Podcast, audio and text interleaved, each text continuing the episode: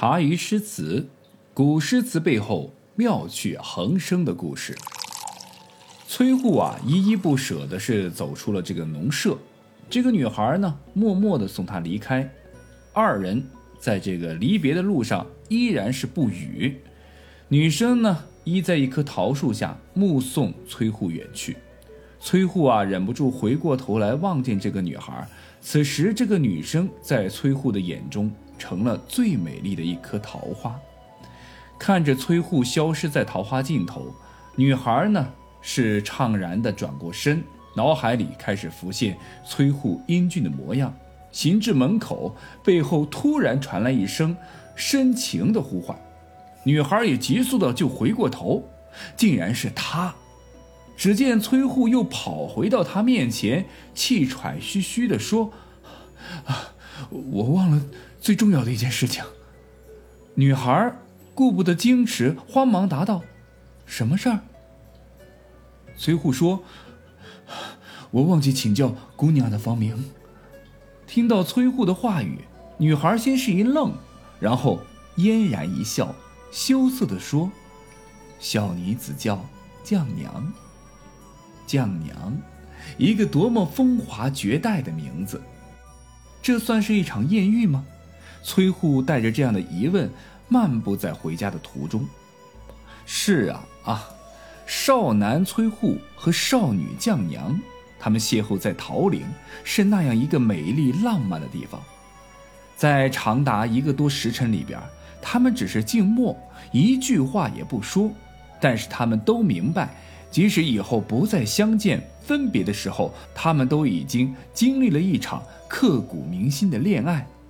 从此，女孩的生命里多了一个她时刻牵挂的人，她的名字叫崔护。从此，男孩的生命里又多了一个她时刻牵挂的人，她的名字叫绛娘。崔护是重新回到书海当中，为的是7尺男儿必须有功名，否则他没有任何面目去想念绛娘。谁会爱上一个无业游民呢？于是呢，崔护奋发图强，不仅仅是为了自己的前途，更是为了和绛娘有更好的相遇。只是偶尔歇息的时候，脑海里总会浮现出绛娘俏丽的身影和她那如桃花一样的脸庞。要知道，一个人并不孤独，想一个人的时候才会觉得孤单。思念像陈年的老酒，是越酿越香，越酿越浓，越长越思念。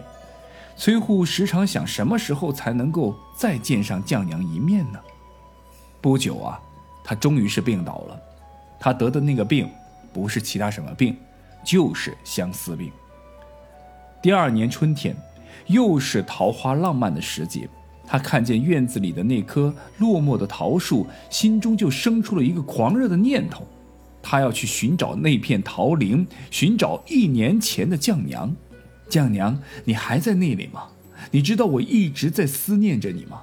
你知道我还会来找你吗？带着这样狂热的想念，崔护是一路狂奔。他找到了那片久违的桃林，他找到了那座桃林深处的小屋，一切仿佛发生就在昨天。1年前和绛娘相遇的桃林的时候的情景，那是历历在目。然而这一次，他看到的却是紧闭的大门和一把生了锈的铜锁。绛娘去哪里了？发生了什么事情了吗？10万个为什么突然向崔护是袭来。崔护很失望，但他并不甘心啊。他像1年前一样轻轻地敲着门，并说想要讨一口水喝。可是他敲了很久，这一次没有人回应他。他颓然地坐在地上，看着桃花深处，他想，绛娘一定是出去了，他要等绛娘回来。可是等到日薄西山，也不见他的踪影。崔护是失落地站了起来，摸着那已经生锈的锁，他要走了。1年，短短的1年，世事变沧桑，家人已不在，独有桃林空。桃花依旧还是那片桃花，可是没有了绛娘，这桃花还有什么意思？春风虽欲重回首，落花不再上枝头，这一切难道只是一个美梦吗？崔护拖着沉重的步伐，一步一步地走出桃岭。那一片片如蝶舞一样的桃花花瓣在空中飘摇，宛如绛娘面如桃花的脸，花瓣落满她的肩头，她捧着一片花瓣，长久的凝视，一滴眼泪不自觉地就落在了花瓣上。此时他是多么的想绛娘突然就出现在他的眼前，可这也许只能是永远存在他的幻想里了。不知道走了多久，崔护是走出了桃林。这时候他早已勤不能已，哀伤地叹道：去年今日此门中，人面桃花相映红，人面不知何处去，桃花依旧笑春风。这是崔护痛心疾首的一首偶然之作，也就是这首名为《题都城南庄》的七言绝句，让崔护在璀璨的大唐诗坛里边拥有了自己的一席之地。我们可以来看看这首诗，全诗一共就4句话，但这4句诗里边包含着一前一后两个场景相同、相互映照的一个场面。第一个场面，寻春艳遇，去年今日此门中，人面桃花相映红。崔护抓住了寻春艳遇整个过程最美丽动人的一幕，人面桃花相映红。这不仅为这个绝若桃花的人面设置了一个美好的背景，衬出了绛娘光彩照人的面影，而且含蓄的是表达出了崔护目注神驰、情摇意夺的情状，和双方脉脉含情未通言语的一个情景。而第二个场面，重寻不遇，还是春光烂漫，还是百花吐艳的季节，还是花木扶苏，还是桃树掩映的门户。然而使这一切都增光添彩的人面却不知何处去，只剩下门前一树桃花，仍旧在春风中凝情微笑。桃花在春风中含笑的联想，本从人面桃花相映红得来。去年今日矗立在桃花树下那位不期而遇的女孩绛娘，想必是凝视含笑、默默含情的。而如今呢，人面杳然依旧含笑的桃花，只能引动对往事的美好回忆和好景不长的感慨了。这依旧2字正含着有无限的惆怅。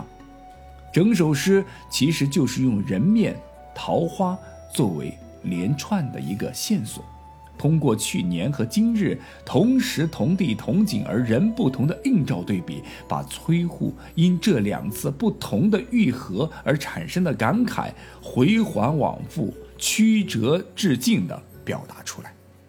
对比映照在这首诗当中起到一个极其重要的作用，因为是在回忆当中写的已经失去的美好事物，所以回忆特别的珍贵美好，充满感情，这才有了人面桃花相映红的传神的一个描绘。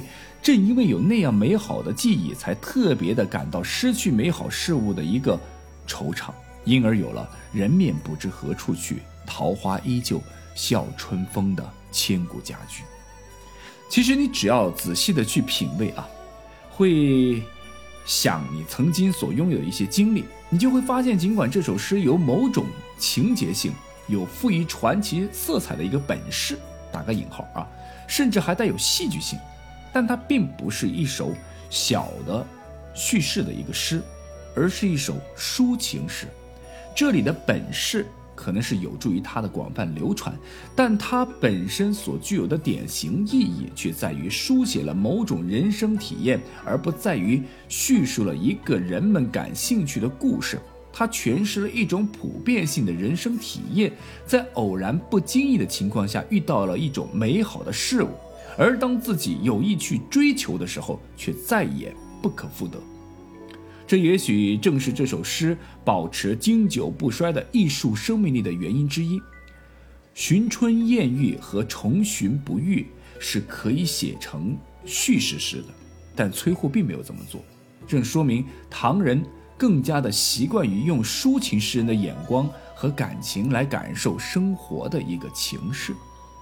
其实本篇章啊，崔护桃花林艳遇的故事到这里应该算是一个完美的结局吧。啊，当然对于崔护同学来说，那肯定是一个不幸的结局。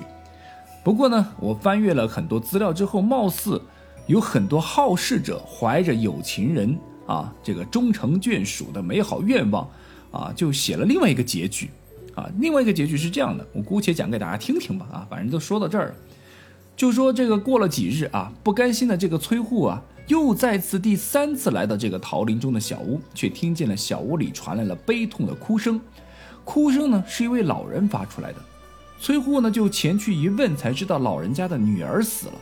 崔护一惊，继续问老人家的女儿叫什么名字，什么原因死的。老人说女儿的名字叫绛娘，是为了一个崔护的年轻人得了相思病而死。崔护一听死的是自己朝思暮想的绛娘，犹如晴天霹雳，他冲进屋内，抱住绛娘的头就嚎啕大哭。也许是他的哭声呢感动了上天，这哭着哭着，这绛娘呢就慢慢睁开了眼睛，就坐了起来，一眼就认出了崔护，于是呢毫不犹豫的就投进了他的怀抱。后来啊，咱不必多说，绛娘呢是嫁给了崔护，一对有情人呢终成眷属。好，两个结局，各位看官啊，各位听众嘛，啊，你们喜欢哪一个？可以在我的评论区打出来啊。喜欢一的咱们就扣一，喜欢二的就扣二。那崔护和绛娘的故事咱们是讲完了，大概有人会问啊，就觉得这篇估计有几分是真的，几分是写的小说呀。啊，但是就个人而言啊，我个人愿意去相信这就是真实的故事。也许绛娘是多日未进食啊，低血糖犯了才晕倒的，其实并没有死，或者说就是减肥嘛，保持身材就晕过去了啊，却被误认为是死了。也许这样大约会有几分真实的感觉。当然对于绛娘是否最后是嫁给崔护当妻子，人们一直持怀疑态度，只因为崔护的出身真的还不太一般啊。其实我们之前多次强调过家族的一个问题，翻开正史，虽然其中关于崔护的记载很少，网络上呢也找不到更多的资料。那根据史记的一个记载，在唐代门第观念其实是很强的，唐朝甚至是以法律来强化这个门第啊，讲求这个门当户对。而柏林的崔家，崔氏是当时有着显赫地位的豪门望族，社会地位是很高的。就连这个名动天下的王维还有杜甫，也是为了门户登对啊，锦上添花，不远千里来这个柏林崔家时相看妻子。王维的妻子呢就是柏林豪门的望族崔氏，而杜甫他妈呢也是这个家族里面出来的。所以从各种旁证上来看，崔护出生在这样的豪门望族，也不是一个啊不学无术的一个纨绔子弟，不但天资纯良，才情俊逸，更是抱着远大的政治抱负。那么如果绛娘是真实的，崔家真的会接受这样一个出生在桃花源农家乐的一个普通女子吗？被现实打压过的我们一定会斩钉截铁地说啊，不可能，不会啊，这个白马王子和灰姑娘的事那就是童话故事。但从崔护后来的人生啊，我们来看一下，似乎妻子还真的就是绛娘，绛娘还真的就上演了这个灰姑娘的啊故事的一个奇迹。在那个诗人都难免有点小八卦留存于野史的一个时代，崔护的情史履历啊，却真如那一年他初相遇桃花般的纯洁而干净。那张爱玲说，我要你知道，在这个世界上总有一个人是等着你的，不管在什么时候，不管在什么地方，反正你知道总有这么个人。以前总认为人生最美好的是相遇，后来才明白其实难得的是重逢。就像朱生豪对宋清如说，我找到了你啊，便像是找到了我真的自己。如果没有你，即使我爱上了100个人，或者有100个人爱我，我的灵魂也将永远的彷徨着。这个世上没有那么多偶然，也没有那么多天定的默契。每一次缘起的偶然，不过是有心人的必然；每一次缘尽的注定，不过都是无心者的偶然啊。所以说，这就是人生。也许崔护呢就早早悟透了这样的人生哲理，所以他日后的道路比一般人是更加的顺畅。崔护在贞元12年，也就是公元796年是高考上榜，还位列了一甲。随后呢，公元829年就升任了京城的京兆尹、御史大夫、广南节度使等官职，算是事业非常成功的一位诗人了。崔护能在唐朝诗人当中混得那么好，也许就是他年纪轻轻就能够读懂人生的一个缘字吧。